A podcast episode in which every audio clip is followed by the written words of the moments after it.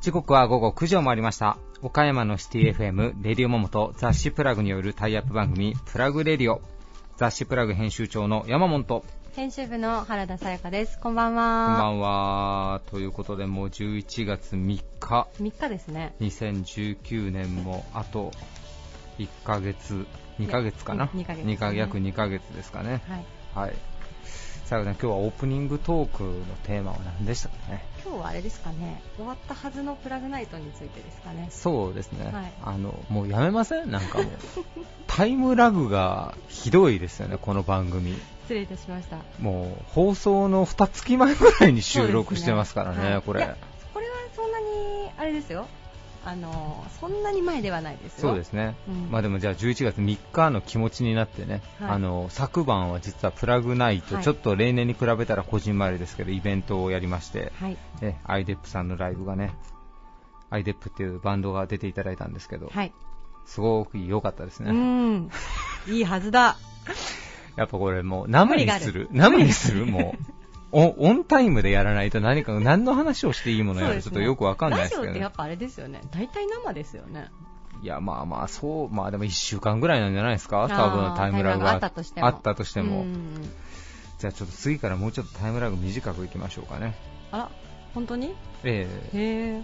任せてください。い了解いたしました。やーねちょっともう最近あの海外旅行熱がちょっと話全然変わりますけどすごくあって結構行ってますよね。今年ね意外に行ってるんですよえ、どこどこ行きましたっけ香港、ロンドン、パリ、年末ひょっとしたらベトナム行くかもしれないあそうなんだ。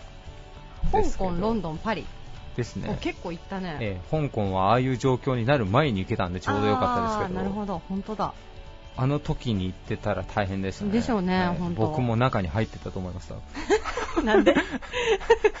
気持ちもわからないのに。気持ちはわからないけどやっぱこうバイブスに感化されてなんか 俺もこの集団に入らないとダメなんじゃないただのお祭りかっていう男じゃねえか。そう。それだったら、ニュースになってたかもしれないですね。金髪がね。一人日本人の金髪の過激派が混じってるぞって、国あ際問題に係ねえぞって。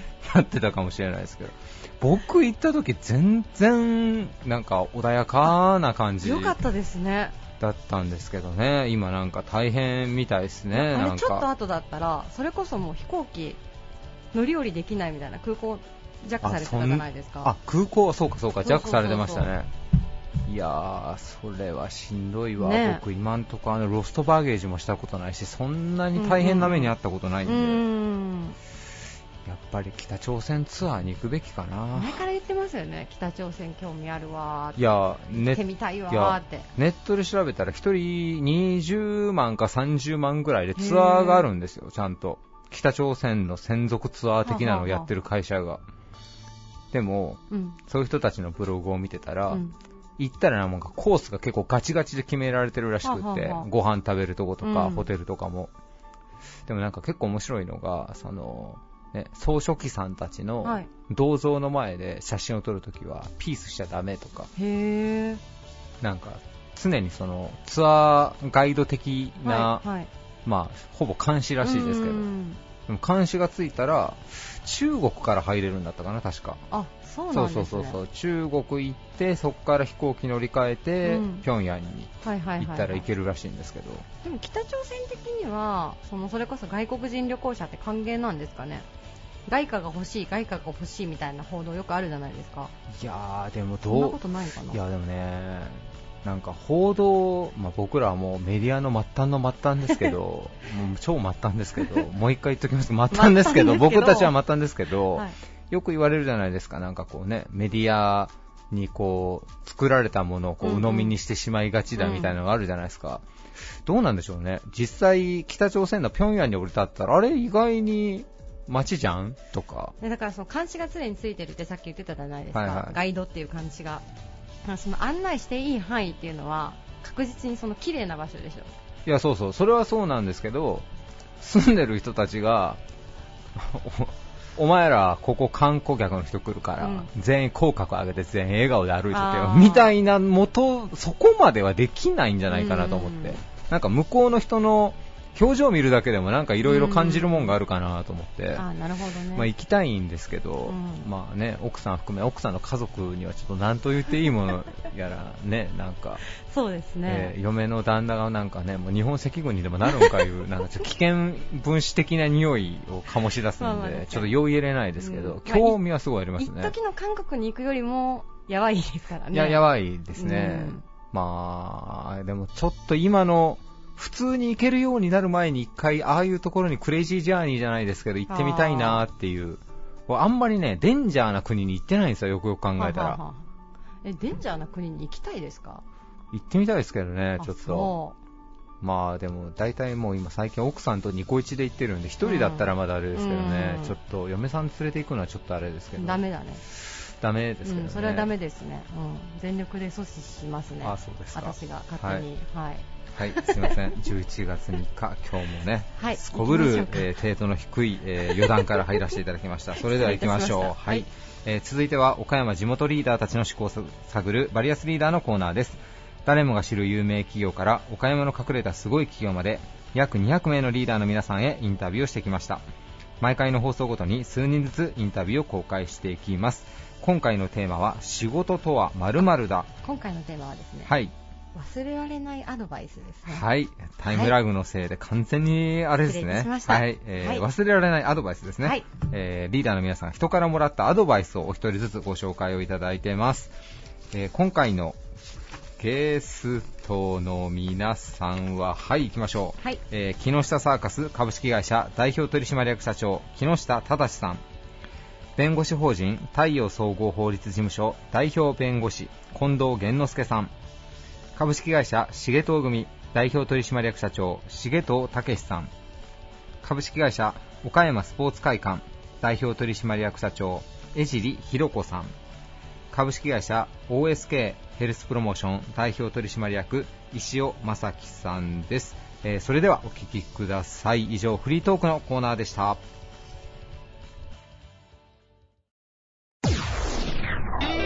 Various leader produced by Bug Radio. 岡山市北区表町が発祥の地。興行収入観客動員数ともにトップレベルを誇る世界三大サーカスの一つです。木下サーカス株式会社代表取締役社長の木下忠さんです。よろしくお願いします。はい、よろしくお願いします。お願いします、えー今回ですねちょっと前回があの残念ながらお会いできなかったので約1年ぶりに今日一年ぶりですか？はい、対面が叶ったんですけれども。一切若返りません、ありがとうございます。そうですね。常にお若いんで。いえいえあの、今日テーマがですね、はい忘れられないアドバイスということで、あの、今までの人生の中で特に印象深かったお言葉、教訓、そういったものを教えていただいております。木下社長にとって忘れられないアドバイス、一体どういったものでしょうか、そうですね、やはりあの大学の頃にはい体育科の剣道部でしてええね、ええ、その当時の師範が森島先生、森島先生。はいはい。あの警視庁の首席師範だったんですね。その先生が言われた言葉をはい。先輩が聞いて、先輩から聞いた言葉が実は一日一詩という言葉なんですけれども、はい。はいそれから発展していって、はい。森島先生がはい。私にし色紙をくれたんですね、東京公演の時に。はい。それが宮本武蔵のはい。五輪の書の中にある鍛錬の書でですえね、いわゆる鍛は千日の汗となり、はい。練は万日の汗となり、そして勝負は一瞬ということなんです。ちょっとゾクッとする言葉。ですね。はい。ですからやはりその宮本武蔵がはい。13回ですか、ええ真剣勝負をして常に勝つわけですね、うんままさに生と死ですから、はい。まあ、その場合にその千日ということははい。3年間、はい。万日ということは30年間ね、ん毎日毎日もすごい稽古というか練習して、はい。で一瞬にもう勝敗が決まってしまいますよね。でそういう気持ちで宮本武蔵はあの剣の道に、えー志して、はい。そして、えー晩年60何歳で、えー霊岩堂というね、ええ。熊本の奥地にあるところで五輪の書を書かれたんですあですからその自分の実際の。体験をもとにしたはい。五輪の書ですようんなるほど。それを森島先生があしっかりと読まれて、はい。我々後進というか、はい。後輩にですね、はい。教えていただいた言葉ですね、ええあの森島先生という方は、はい。その剣道の世界ではとても有名な方そうですね。ですから先生が48歳の頃に、はい。剣道八段戦で優優勝されまして、えねでその頃我々はもちろん大学生ですけれども、はい。非常に厳しい先生でしたけれども、やっぱり温かいといううーん。ですから先生のまた師匠というのは小川忠太郎先生といって、もうもちろん歴代警視庁の首席師案なんですけどね。ですから小川忠太郎先生も日本武道館の方へ、はい。90何歳になっても自らで防具を担いであの坂道を登りながらそして日本武道館で、えー後進の指導をしていたはあ。ですから非常にあの高潔なといううかーん。人格というか品格というはいものがですね、はい。素晴らしい方ですうよね、ですがこの前ちょうど昨年森島先生のご自宅にお伺いしまして、はい。先生が今95歳ですよね、しかしね毎日毎日木下君ね座禅をしてるんだよ、ええ。また座禅をしなさいということとか、い、ろんな本を読まれてますよね。ですから自分を高めていく。座禅のことによってやはりその精神的なもの。はい。それをですからいわゆる成果丹田とういってん。そのあたりを練っていくわけですよね、はい。でもちろん先生も今から10年前ですかね交通事故があって、はい。パーンとぶつかって1回転して着地をしたと。言うとちょっとオーバーですけど、本当のそれに近い形でね。そのくらいもう80代の頃にですよ。はいはい。交通事故に遭ったとしてもですね、はい病院にも行かれないというか、まあ、ですから今はねもはい。うご高齢なので、ええ。でもすごいんですよ。私が昨年ご挨拶にちょうど雨の日だった、はい。それで、まあ、息子さんがおられるんで駅まで花小金井の駅まで迎えに行きましていやいやいやもう我々の方にお伺いしますと言うとね、そしたらですねわ我々はタクシーで行ったわけです、はい。だ道が間違ってはいけないだろう先生のご自宅からよくわかるはい道までですね、はい。先生が傘をさされて杖でね、はい待たれてたええすごい。すごい。ですからそういうように、はい。なんて言うんですかねそのそしてまたあの先生のところにお伺いした時にやっぱりその今の剣道会、やうん。はりその剣道会は今なってないと、ですからもうお上の上の上の上ただ勝つのみが剣道ではなくって、うん。やっぱりその人生というか、はい人の道というのか、はい。正義というのかね、はい。そういうものを先生は教えられていたので、約1時間だったんです、はい。まあ、今回木下サーカス四大局からで山岡先生と一緒にお伺いしましたけれども、その1時間がですね、はい。我々もう本当心が洗われるような1時間ですよ、うーん。もう先生の一言一言が我々のいわゆる一般的なはい。俗世間的なその、境地ではないので、まあ、昔で言うと仙人というとおかしいんでしょうけども、まあ、そういうような先生です。はい。その先生があ書かれたはい。色紙をはい。現場のはい。事務所に飾ってますので、あそうなんですね、はい。あその言葉を本日は紹介してくださったんですね。そうなんです。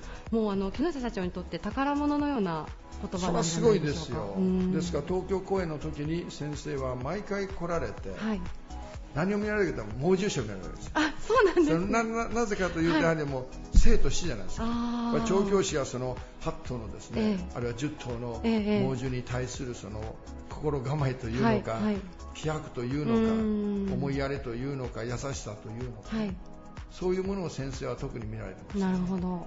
もう観点が全く違いますね。いや観点が違う。まあそれはそうですね、まあはい。我々の場合は全てにおいて、うん。そのエンターテインメントというか、うん。夢とか感動とか、うんそういうものなんで先生の場合はそういう生と死というか、はい。そういうものをやっぱり、えー見られてますよね。なるほど、はい。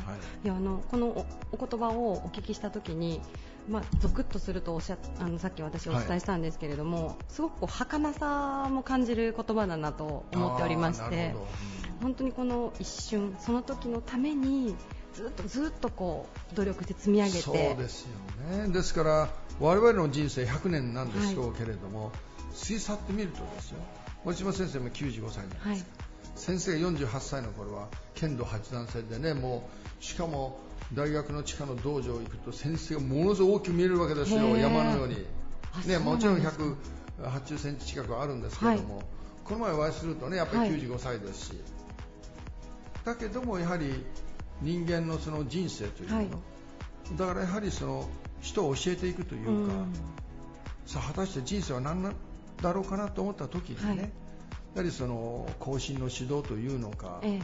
後世に何を残すことができるのかというと限られた、ね、100年なり50年の中で、はい。どのように自分たちが生きて、はい。そして良い意味での本当の真の教育をね、できたらいいななんてう思ってますね。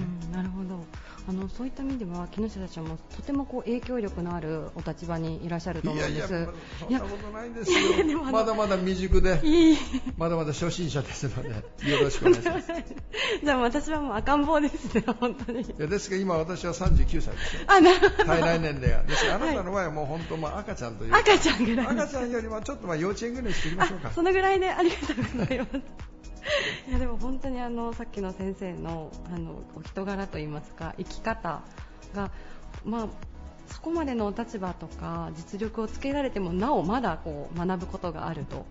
その通りですね。はい。ですから、前もあの哲学のですね、はい。父という地に至るという、まあ、それに私も取材を受けて、はい。いや木下君おめでとうと言ってハガキが来たんです、ねはいいやこれは私は毎月、うん。あの読んでるんだけども、いや木下君がねこのこの月刊誌に載るということはね、はい。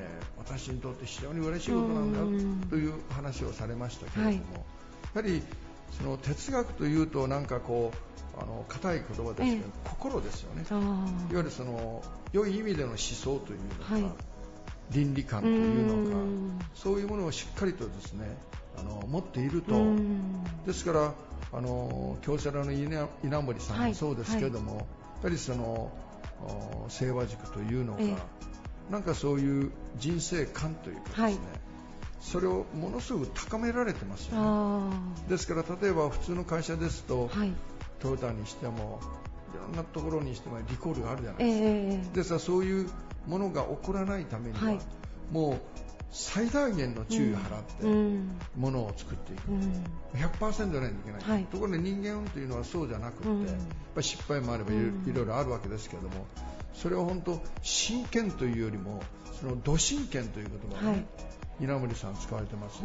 土真剣。土真剣。ですから、まあ、あの5年前にあの稲森さんにお会いさせていただきました。ね、はい。1対1で、その時もやっぱり、ね、もう柔柔和な顔でね、えですから20代、30代、40代、50代に、まあ60代もそうなんでしょうけども、はい。まあ在家出家を60でされてましてね、ですからそういう必ずしもその宗教ではないんだけども、ええ。やはりその仏教というのか教えというかうん。ねそういうものをやっぱりこう我々はえはい。良い意味で教えられながら、はい。あそしてそれをどのように実現させていくうん。いわゆる dreams come true、はい。ね、いかに夢を実現させていくこの前も大大手のテレビの会長にお会いした時に、はい。大ボラを吹くんだとかね、はい。大ボラ式という話をされたんだけど、はい。それは私は夢だろうと思うんです、はいはい。常に夢を語っていくとうん。自分で語っていくとですねそれを実現させなくてはいけないという気持ちになってくるわけです。ですから言葉というもの、はい。い、わゆる言霊という言葉をね、はい。私はいろいろ聞いてますけどもやっぱり言葉の中に魂とういうかん。霊魂があってその良い言葉を常に使っていくということ、で自分の希望とか夢とかそういうものを常に常に自分に言い聞かせていくとですね。実現していくんではなかろうかなと思ってますよね。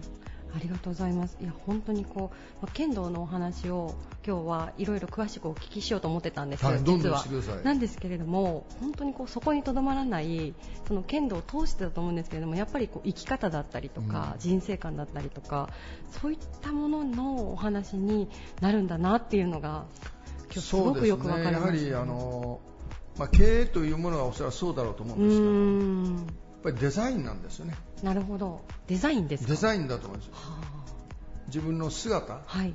こういう風な姿になりたい。会社もそうじゃないですか、はいはい。理想がある現実もあって。だけどもそれをどのようにしてそういう理想に近づけていくことができるかというとうんやっぱりそういう理念とかそういうものがないと。はい。まあこの前も横浜の大きな大きなそのお大会社の社長にお会いしましたけど、自らがそういう理念を、はい。その前の会社の会長に教えてもらって、はい。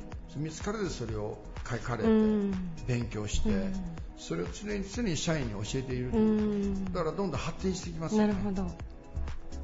ありがとうございます。あのインタビューなんですけれども本日最後にちょっとですねあの木下サーカスさんから本が東洋経済さんから木下サーカスさんの本が発刊されたということでそうなんです。ちょっとこちらのご紹介を最後いただいてもよろしいでしょうか？そうですね、はい、あの木下サーカス四大記というのが、昨年の12月に発刊されました。東洋経済新報社からですね、山岡純一郎先生。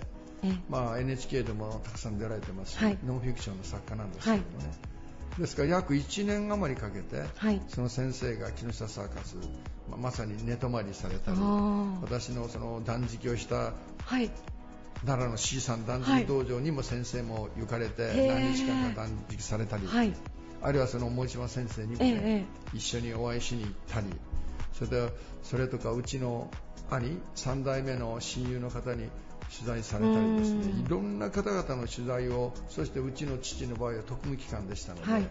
王土の群像というはい。本もはい。読まれて、はい。その中にうちの父がその戦争時代、はい。中国で大変な目にあと負傷して、そして戦友に助けられて、うん。そして日本に戻ってきて、はい。またあ中国の方に赴いてですよ、いうそういう私が全く知らないような、はい。初代のこともそうですけども、まあ、それもやはりその初代が戦前なんですね。ええ。あの地元の新聞社のはい。インタビューに答えてやってるものをフィルムで起こしてきてへえ。でそれをずっとですね、はい。あの書かれている。すごいあの本ですよ、まあ、できればこれをねはい映画化とかはい。ドラマ化したいなというまあ、これはあくまでも夢ですけども、はいはい。やはりそのそういうためにですね、はい。ホリプロのファウンダーの堀武雄先輩、まあ、はい。大学の先輩なんですあよね、そうなんですか。それとかあのこの前私が新宿でええ。紀ノ国ホールで公演しましたけども、はいはい。その時も市村正親さんがあはい。2時から4時までね、はい。舞台されてたので、はあ。会いたいなと思って、はい。そしたらホリプロに所属してるからということでホリプロの会長にお会いしたという、へえ。ですがそういうように自分が会いたい人、うん。なりたい人、うん。そういうものをやっぱり描いていくということが、うん。そしていい人に会うということうですね、ん。だどんどんと近づいてきます、うん。自分の姿ではなくてもっともっと広く柔軟でね、かたくなではなくて、うん。もちろんかたくなな部分も必要です、はい。ぶれない部分は必要なんだろうけれどもやはりその10代、20代、30代の、ね、若い方々の意見を取り入れられるような、はい。なんかそういうあのヒアリングができるような、はい。そういうようなうん。人になりたいなとう思うんですよね。ん。ですからそれもこの四大記の中にはい。いろいろと歴史が入ってます。ぜひ。ありがとうございます、これはあのもし購入するとなったら、ネットネットでももちろんですしりはい、もちろんあの大きな書店さんでも、ええええ全部あの売られてますよ、あありがとうございます。ちょっとあの私も今日帰ってから早速拝読しようと思ってるんですけど、ぜひぜリスナーの皆様も、はい、手に取って見ていただきたいなと思います。はいありがとうございますよろ。しくお願いします。本日のゲストは木下サーカス株式会社代表取締役社長の木下忠さんでした。ありがとうございました。ありがとうございました。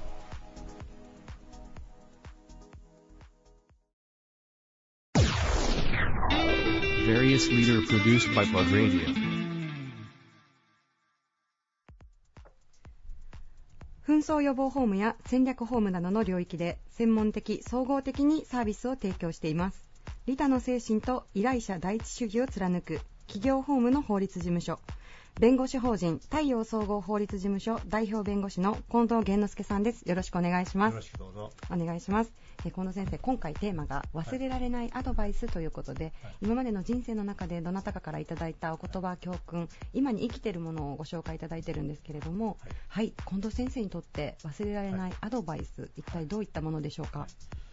やっぱりアドバイス、教えはい、というか、先生とか先輩からの教えという意味で、はいえ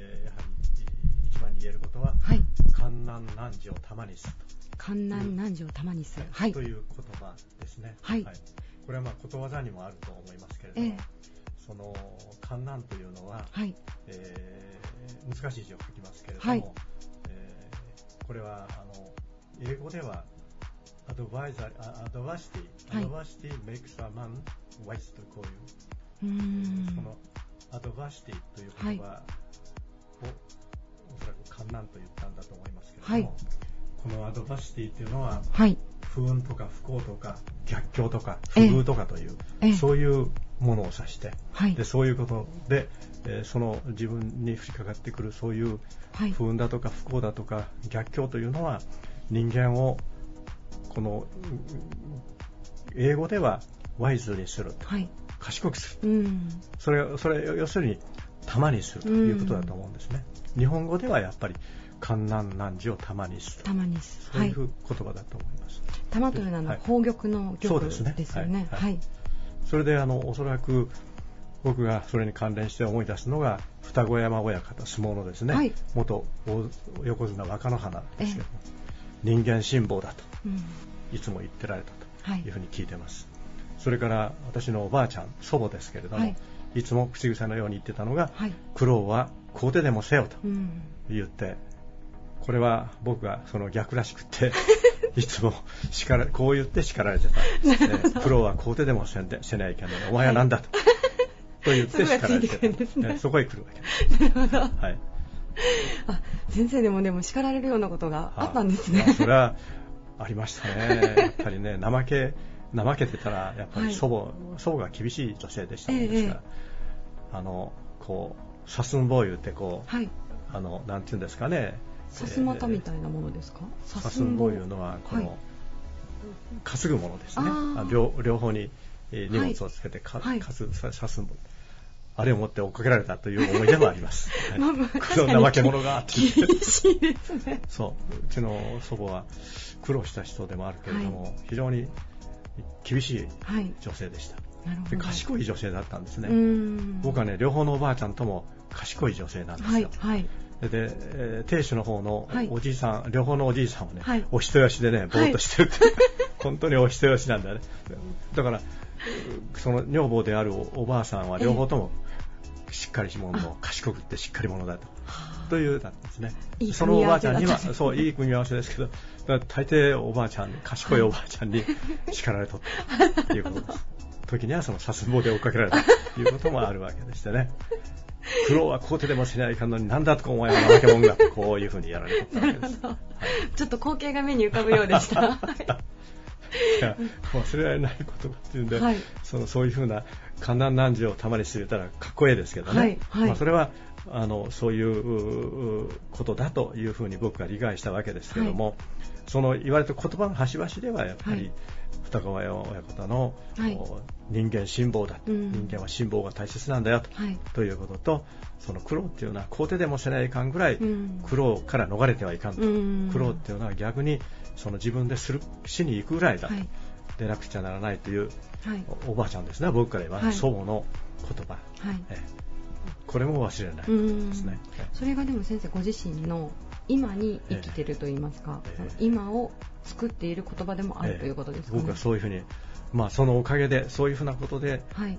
えーそのそれをおやっぱり苦労ということを、はい。そのから逃げるんでなくて、はい。苦労はやっぱり真正面から引き受けてやらなければいけないとうんいう気持ちはい。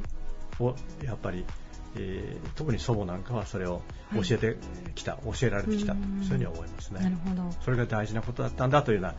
本当は逃げ出したいところだけれども、そうですよね。しかし、まあ、踏ん張ってはい。やらなければならないこと、うん。えーというふうに今でも理解しております。うん。いやええもうついつい私なんかはえー。ちょっとでももう苦労があの 見えた瞬間にもう尻尾を巻いて逃げたくなってしまうんですけれども、まあ それじゃいかんと。誰も逃げたいところですけどもね、はい。そこはやっぱり踏ん張ってはい苦労を背負い込んで、はい。それが辛抱ですね、うん。辛さを抱くという苦労を抱くという、うんことだと思うんですね、はい。それでやっぱり人間がはい。成長するというかできてくるというのはうん。今の年になってはい。やっぱりそうだなというふうに確信が持てるようになりましたね。はい。あの近藤先生でも、はい。こうももっとこう以前ですね、はい。現在ではなくてもっと以前、えまあ、こう大きい壁が目の前にあったと、ええ。そういう時は先生でも逃げたくなったりそれはそうです。よあありますか？逃げたくもなります。よ だけど、はい。やっぱりそこを逃げたんでは、はい。やっぱりその時それで終わりだったんでしょうね、はい。きっとね、はい。それどううまく、えーうまくのあのあれできたかどうかっていうのは、はい。やっぱり本当は僕はあの学校の先生なんかにはね、まあ、ええ。周りの先生にも周りの人でも先輩だとか学校の先生にもその可愛がられたということが、やっぱりそれを乗り越えるというか、それと対峙できるそういう勇気を与えられたんだと思うんですね。だから僕は学校の先生に対しては、はい、本当に敬意を持っているわけです。ね、感じてるんですね。あの事前の取材でちょっとお伺いしたときに、はい、中学校の先生のエピソードを聞かせていただいたんですけれども、はい。はい、その先生のお名前もしっかり先生記憶に、えー、もう顔からね、笑顔からね、でもそれはもうよく覚えてらっしゃるんですね。その先生にね、そのおごれる者久しからずだ。おごる兵士は久しからずだと言って言われて。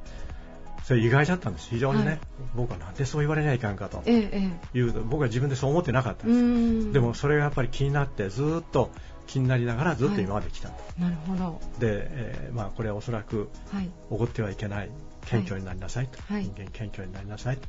いうことで、えー、いつも思い出してたんですね。そのでもこれは非常に意外な言葉でしたね。自分は実はそう思ってなかったんですけども おごってるとは思ってなかったんだけど、はい、しかし先生が僕のこう要素心の中にですね、はい、そういうものがあると見たんでしょうね、きっとね。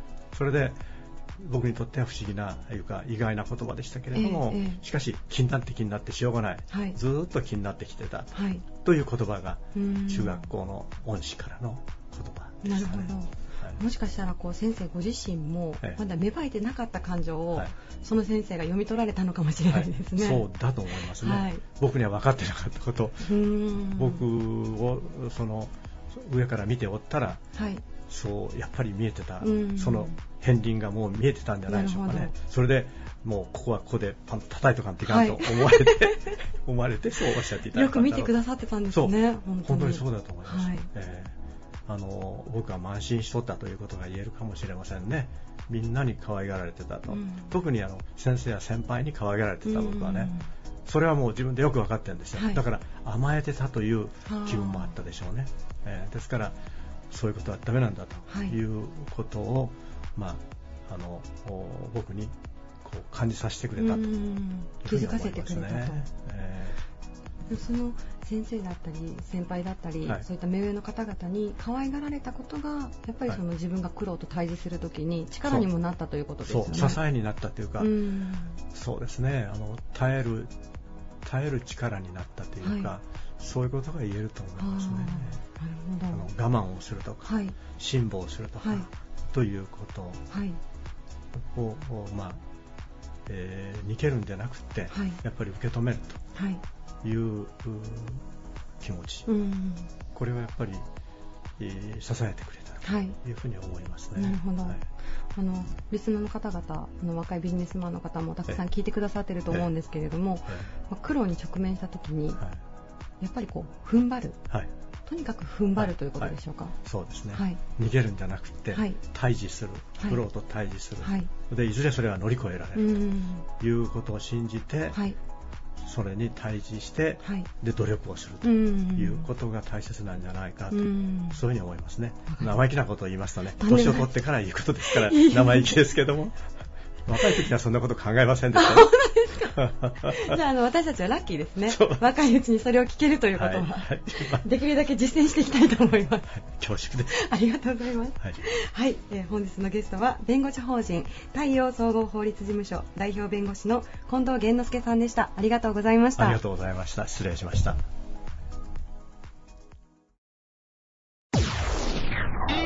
Various leader produced by Plug Radio. 半世紀以上にわたり積み重ねてきた高い技術力でマンションや商業施設など幅広い建物の建設を手掛ける総合建築会社株式会社重藤組代表取締役社長の重藤武さんです。よろしくお願いします。よろしくお願いします。お願いします。えー、重藤社長、今回テーマがですね、忘れられないアドバイスということで、皆さんが今までの人生の中でいただいたお言葉だったりとか、まあ、教訓、そういったものを教えていただいてるんですけれども、はい、社長にとって忘れられないアドバイス、一体どういうものでしょうか？はい。はい。えっ、と、私は、はい。あの、冠婚葬祭を重んじることっていうふうに、はい。えー、大事な方から、えー、あの聞きまして、はい。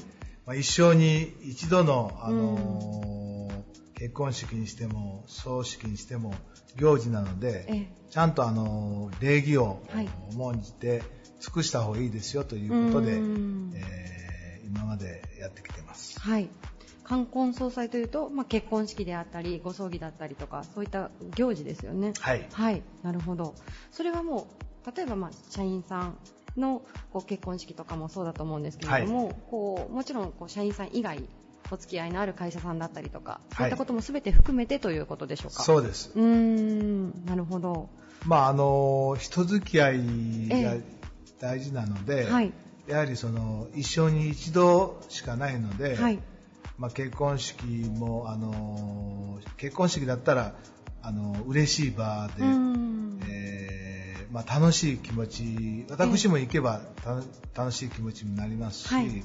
まあ、葬儀だったらその本当に悲しいんですけども、えまた、あのそこで、えー、新たな気持ちで、はい、その人の、まあ、生涯とか、まあ、いろんなことを知れるので、はい、私は、まああの行くことによって、はい、あの素晴らしい、えー、どういうんですかね、えー、気持ちが新たにこう、思われるようになってきてます。あなるほど、じゃあその例えばまあ結婚式だったりとかするとあのご招待客を見ると、まあ、その人を今までこう支えてきた人たちっていうのが多分ご招待されてると思うんですけれども、はい、それでこうその方のことがより深く知れたりとか、ね、そうですね、あのまあ、友達の数だったり全国から、うん、えー、北は北海道から沖縄から来られたりですね、はい、たまにはその外人が来たりですね。えー、それからまあそのお年寄りの方とか、はい、子供さんが来られて、まあ、その人のまあ人脈というか、あのー、まあ、大きな結婚式からまああのー、ハワイで結婚されるとか、はい、まあ、いろんな結婚式に参加させてもらってるんですけど、えー、すごく、あの勉強になります。それこそあの、まあ逆で言うとご葬儀だったりっていうのもその来られる方を通してその方のまあ今までのこう人生というかそういったものが見えるのかなとそうですね。あのやはり行ってって、はい、あのそのその人の人生っていうか、まあ、つながり、まあ、いろんなその職種の方ですね、はいえー、学校の先生ですとか、はい、教授とか、えー、まあ、いろんなありとあらゆる方が来られているので、えー、そこで、まああのーはい、人生その人の人生があこういう生き方してたんだなっていうのが何かこうまた再認識というか新たに分かったりしますよね。なるほど。あのこちら、まあ、冠婚葬祭をしっかりとこう重んじていくこと、はい、これをまあ実践あのされるようになってどういったこう変化がございましたか、はい、やはりね、はい、その私も必ず死にますので、はい、えー、まあ、こういうふうな今から、はい、えー、多くの人に見送ってほしいとか、えー、まあ、子供の結婚式はこういうふうにしたいとかやはりそういうふうな、あの周りにも影響してくるので、はい、勉強になってますね。なるほど。まあ、あの逆を返したらさっきおっしゃられたように、まあ、人とのつながりであったりとか、はい、そのご葬儀通してそういうのを感じられると言われてたので、はい、そういった部分も見つめ直すきっかけになったりしますか、その観光葬そうですね、はい、あのー、もう悲しい、えー、嬉しい、喜怒哀楽ですね、はいはい。えー、それとか、まあ、結構知り合いが来てるので、はい、まあ、そこでいろんなその今までの人生を語ったりですね、えー、めったに会わない方にお会いしますから、えーはい。まあ、あのそういうのも一つのきっかけになりますね。なるほど。じゃあそこで改めてこう縁がまたつながるというか。そうです。はいはい。じゃあ一生に一度の、まあ、冠婚葬祭をしっかりとこう重んじていくこと、はい、そうです、はい、こちらのお言葉をいただきました、はい、ありがとうございます、はい、どうも。えー、本日のゲストは株式会社重藤組代表取締役社長の重藤武さんでした。ありがとうございました。はいどうも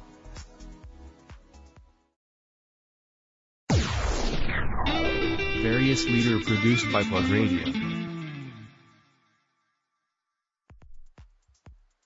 1972年から岡山で OSK スポーツクラブを中心に0歳から高齢者まで幅広い世代の健康づくりに邁進する企業です。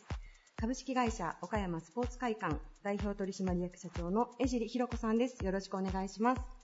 よろしくお願いします。よろしくお願いします。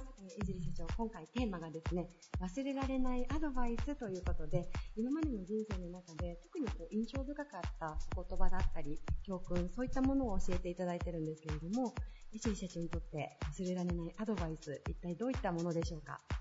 はい。あの、ある経営者の方から、その人に乗り越えられない壁は、はい、その人の前には現れないという言葉です。なるほど。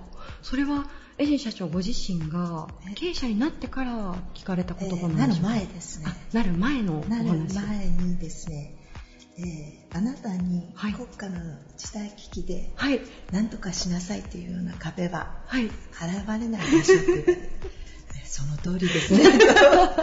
はいでまああの壁を、はい、恐れてこうどうしようかどうしようかって言って、かがむから壁はどんどん高くなるし、うん、なんとか乗り越えてみようと思ってこう一歩下がって、はい、どうやったら乗り越えられるかなとか考えて、うん、で実際、まあ、ジャンプしたりつま先立ちになったりして、まあ、真剣に努力していけば壁は低くなって。って乗り越えることができるんだよって言われてああそのと本当にその通りだなと。あ じゃあもう聞かれてその時にこうストンと入ってきたわけですかね、ね、はい、すごいその言葉入ってきました、はい、その時にエジ社長ご自身が何かこう壁に直面されていらっしゃったんでしょうか？あそうですね、はい、はい、どうしようかっていうところに直面してたので、はい、はい、じゃあ余計にそのアドバイスがその時の社長ご自身に響いたということもありますかね。はい、はい、なるほど。それは社長大体こういつぐらいというか何年前ぐらいの出来事なんでしょうか？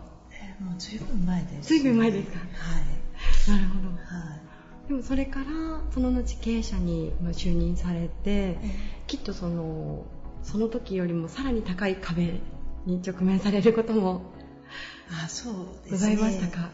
そうですね。はい、なんか一つあ乗り越えたかなと思ったらすぐ次の壁がやってきますので、えー、こんなに壁ってそういうことっていうのはあのよく思います。じゃあその都度その言葉をちょっとこう思い出しながらという。そうですね。うん、なんかその言葉を信じてというか、まあ、やってるやってみて。はいから考えようとか っていう形に少し変わったかな。じゃあやらずにこうぐっと壁の前で縮こまるのではなくて、いろいろと先ほどおっしゃったようにつま先立ち、えー、なんとか乗り越えようとすると、はい、いろんな方法考えますし、あのいつもと違うことをやってみたりしますので、はい、それが大事なんだなっていうのは、はいなるほど。ある程度こうジタバタすると言いますか、えー、必死でこう自分でもがくっていうことも必要だということですかね。そうですね、なんか自分一人の力ではなかなかうまく乗り越えれる壁ばかりではないので、うん、こう本当にじうん周りから見たらすごいジタバタしてると思う、はいんですけど、はい、見えると思うんですけどでもそうすると、はい、なんか私はいろんな人が、ね、助けてくださったというかサポートしてくださるっていうのが、はい、すごくたくさんあったなと思います。なるほど。あとあの乗り越えられる人の前にしか現れないんだよっていう言葉の中にはそのこれは自分が解決することなんだっていう風に前向きに捉えようっていう意味合いもすごくあるのかなと思ったんですけど、私自身こうついついこう逃げ出したくそうですね。だ から響いたんじゃないかなと思うんですけど、はい、できれば逃げ逃げておきたいなっていうのが、はい、多分あるから、はい、その言葉がなおさら響いたんじゃないかなというのは思います。なるほど。あの前回のインタビューの時もすごく感じたんですけど、あの従業員さんだったりとか、社長とお話ししてるとすごくこう周りの人への感謝だったりとか、自分一人の力じゃないのよってすごくご謙遜されるので、すごくそういうのを感じるんですけど日頃からやっぱり周りの方々へのそういったサポートというのは常日頃から感じてらっしゃるんでしょうか、すごく感じてます。何をするにも本当に今あるのはそう、うん、はい、うまく、まあ、それやっててるのも、はい。うん、みんなのおかげだなっていうのはずっと思ってます。なるほど、はい。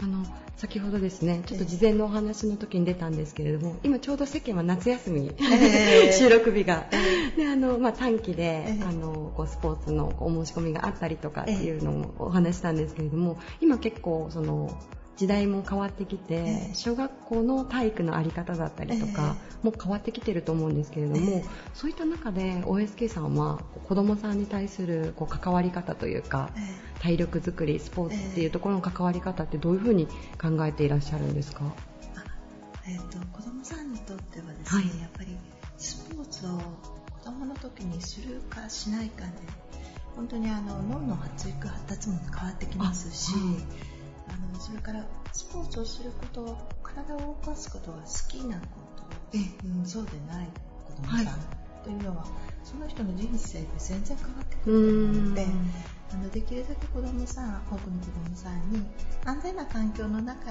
はい、えー、目いっぱいこう体を動かす楽しさっていうのを、あの経験してほしいなというのは思います。あなるほど。あの特に、まあ私たちの子供の頃って外で遊ぶっていうことができましたけど、はい、今まあ外の、まあ、公園の遊具等も、まあ、安全性を一番に考えられるので、うん、なかなかあの子供さんがチャレンジするような環境は今ほとんどないので、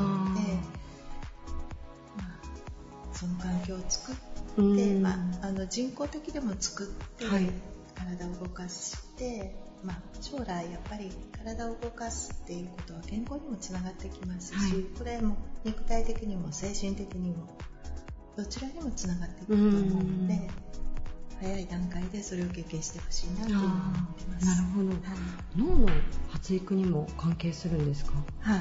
あのやっぱり運動によって、はいえー、脳は刺激を受けますので、えー、特に6歳ぐらい小さい段階ですけれども、はい。その時に体を動かすっていうことがとても大切なです。はい、そうなんですね。はい、いやあの私自身娘があの今4歳なので、はい、ちょうどそのどうしようかなと思ってたところだったんです。えー、すみませんちょっと個人的な興味を。あのそうですね。やっぱりあの4歳ぐらいでしたら、まああの本当に一昔前でしたら、えー、お母さんが公園連れて行けば、はい。まあ、いろんな遊具があって子供同士楽しく遊べるっていう環境もあったんですが今まあ子供さん自身も少ないですし、はい、それからまあ遊具といってももう回転系とか少し危険性のあるものは全部使えない状況になっているので。砂場でじっと遊ぶっていうことでは、はい、子供さんなかなか満足にされないと思うので、はい、なるほど、はい、人工的にでも子供さんがチャレンジできる環境であったりとか、ね。はい。まあ、スポーツをしっかりと体を使ってできる環境というのをご用意くださっていると。そうですね、はい、もう幼児のクラスとかは、はい、本当にあのえー、這いながらマットマットの山をよじ登って ジャンプして降りるとかあのはしごをこう触って歩くとか、結構遊びながら、うん、体をが動かせるようになってますし、はい、まあ、集団のレッスンですので、はい、お子様同士あの関わり合うっていうこともできるので社会性も少し身につくというふうに思います。なるほど、はい、いやありがとうございます。ちょっと子育ての参考に させていただきたいなと思ったので、はい、いや貴重なお話をどうもありがとうございました。はい、えー、本日のゲストは株式会社岡山スポーツ会館代表取締役社長の江尻ひろ子さんでした。ありがとうございました。ありがとうございました。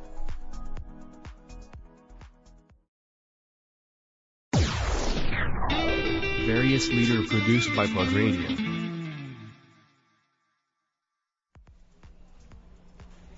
OSK で培ったノウハウを生かし、公共の運動施設運営を中心に地域の健康づくりを担う企業です。株式会社 OSK ヘルスプロモーション代表取締役の石尾正樹さんです。よろしくお願いします。はい、よろしくお願いします。お願いします。えー、石尾社長、今回テーマがですね、はい、忘れられないアドバイスということで、はい、今までの人生の中でどなたかからいただいたお言葉、教訓、こう今に生きているものをご紹介いただいています。はい。はい、社長にとって忘れられないアドバイス、一体どういったものを挙げていただけますか？はい。今そのテーマをいただいて。えー、浮かんでくるのがですね、まあ、ある研修に参加をしてて講師が喋ってた言葉なんですけど、えー、皆さん本気になってますかと。本気本気、はい、ということを、はい、えー、定義を踏まえてですね、はい、お話しいただいたんですがそれが非常に印象に残ってますね、はい。えーと、本気の定義、ね、本気の定義という形です、4つあるんですけど、はいその定義をですね、はい、きちんとこう説明してくれた時にあその通りだなっていうふうにすごく納得したことがあって、えどういう定義なんですか？ちなみに、えーと、全部で4つって言いましたけど、はい、まず1つ目がですね、はい、あの自分で決めるっていうことなんですよね、自分で決める、はい。でまあ、当時はあの、え会社員というか、だったので仕事をもらう役立場というか、はいはい、だったんですけど、例えばその仕事をもらったとしても、はい、これ人にやらされた仕事というふうに捉えるか、あえていくら人から言われても、よしこれ自分の仕事にするぞって、自分で決めてやるかというところであの本気度が全然違う。確かにそうだなと、うん、あと別のあの例えで講師が言ってたのが、大好きなあカラオケに行くのもですね、はい。はい、今日は行くぞって自分で決めて行くと本気で楽しめるけど、今日は仕事が残ってるのにって言って、うん、でも誘われて普段誘ってるから致し方なくついていくと、同じ大好きなカラオケでも本気で楽しめないというか、なんか例えになってるかどうかわかんないですけど、でも言う通りだなと思って、そういう意味では自分で決めるということが1つ目のキーワードで教えていただきました。はいはいそれから2つ目はですね、はい、やり続けるっていうことですよね。やり続ける。はい。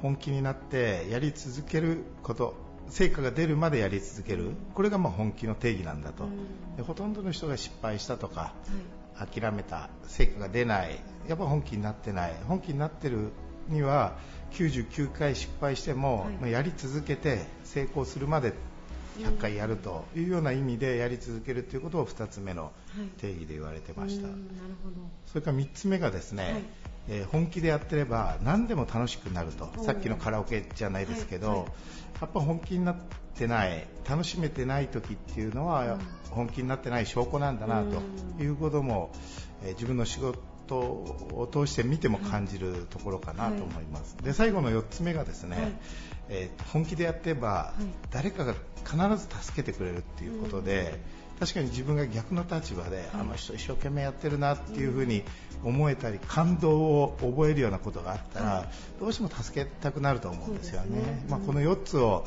教えていただいた時にまさにその通りだなと思って、え以後あのいつも本気になってるかどうかを、えー、の見るときに自分の指標にしてます。なるほど。じゃあ自分が例えば何かに対して向かい合ってた時に自分が今本気になっているかと、はい、自問自答する材料であったりそうそうですね。例えばご指導される立場に、はい、あのあるかと思うんですけれども、うん、まあ、例えばこう従業員の方々が何かやられてる、はい、取り組まれている時に、ちゃんと本気でやっとるかなと、うん、そうですね。見る見方にもなるということですね。そうですね。確かにあのさっき一つ目の定義の部分ですね、はい、やらされているか、はい、やっているかにすごくこう大きな違いがまずありますよね。そうですね、これ大きいと思いますね。すね。確かに。今代表やらせてもらっているので、はい、人事権というか移動するしてもらう立場なんですけど、はい、やっぱりその人が本気になってやってもらえる環境っていうのが大事なところだと思うんですが、現実はいろいろ起きますよね、はい、受け身なのか、はい、うん、受けてもらって自分事としてやってるのか、ただ現実を見てると、自分事になってないとですね、なかなかやっぱり結果成果にもつながってないかなっていうのはよく感じますね。確かに。最近近こう、ね、最近の若者はっていう言葉でくくるつもりは全くないんですけれども、まあ、やっぱり受け身だったりとかっていうので、こう自発的になかなか行動できないっていうふうによく言われるかと思うんですけれども、やっぱりそこだけ変えれば、もの180度ぐらい変わりますよね。そうですね。本当に。いや、本当にそこは大事な入り口で、まあ、考え方というか、はい、すごく大事なところだろうなというふうには思いますね。はいはいであの最後の4番目の定義のところの、はい。はい、やっぱり本気でやってる人は助けたくなるよねって、うん、さっきおっしゃってたと思うんですけど、うん、うん、本当にそうだなと思いまして、うん、もちろんあの助けてもらうために本気で頑張るのではなくてそうそうですね。結果的に、やっぱりどうしてもこう必然的についてくるのかなってすごく今お話伺ってて思いました。そうですね、助けてもらうために本気でやるんじゃないんですけど、はい、やっぱりあのそれぐらい人に感動を与えれるぐらい一生懸命やる。それが本気の定義なのかなっていうふうに思いますね。いやでもあのよくね使う言葉であり、うん、よく耳にする言葉であると思うんです、はい、本気っていう言葉は、うん、その意味というか、はい、自分のその姿勢を自問自答するっていうところが、うん、やっぱりその石尾社長のこの言葉をアドバイスとしてずっと心に留められてる、はい、経緯なのかなというふうに、改めて思います。はい、はいあの最後に、はい、もう一つ、はい、ちょっと事前の取材でお伺いしたときに、はい、石井社長がもう一つこう子供の頃からずっとこう心に刻まれている言葉っていうのをちょっとぜひご紹介いただきたいなと思って。あそうですか。はい、はい、あの誠実という言葉が自分のこう人生の中で一つの柱になっているようなところがありますからね。はい、っていうのがまあ、ちっちゃい頃から母親にあのことあるごとに誠実な生き方をしなさいとか、はい、えー、というような言葉を投げかけられて育ってきた部分もあってですね、はい、すごいあの座右の銘なんですかってなかなかこういうの私は苦手なんですが、はい、聞かれたら誠実とい。うふうに書くようなあの人生を生きてきたなっていうふうに思える部分もあります。はい、それはもうかなりこう幼い頃から言われてた言葉なんでしょうか？そうですね。多分もうあの本当にちっちゃい頃から、はい、幼稚園とか、うん、もう本当物心ついてというか、はいはい、うん、頃からだと思いますね、えー、うん。幼はい、幼稚園の頃も言われた覚えがあるし、はいはい、こうやって今質問いただいて、はい、多分5年生6年生の頃もよく言われてたなっていうような、なんでだったかはちょっと覚えてないですけど、はいはい、ぼやんと記憶が、はい、あのちなみに子供の頃に、その誠実に生きなさいと言われて、うん、あの意味というか、うん、分かりますか？いやそれは分かんなかったです。で自分なりの解釈として、はいはい、あの思ってるのは、はい、人に嘘をつかないっていうのは一つの定義として、自分の中にはありますね、まあ、人に後ろ指をさせられるようなことはしないようにしなさいとか具体的にはそんなことも言ってたような気はしますね。はい。でも社長とお話ししてると、うん、今日もずっと思ってるんですけど、はい、もう目を全くそらしませんよね、社長。そうですかね。もうずっと目を見てお話ししてくださってて、なんかこうそういうこの社長の姿勢にも、うん、先ほどのその誠実っていう言葉はい、がなんかすごくこう体現されていらっしゃるのかなって今そうです感じてます。はい、はい、ありがとうございます。ありがとうございます。はい、えー、本日のゲストはあごめんなさい。え本日のゲストは株式会社 OSK ヘルスプロモーション代表取締役の石尾正樹さんでしたありがとうございましたありがとうございました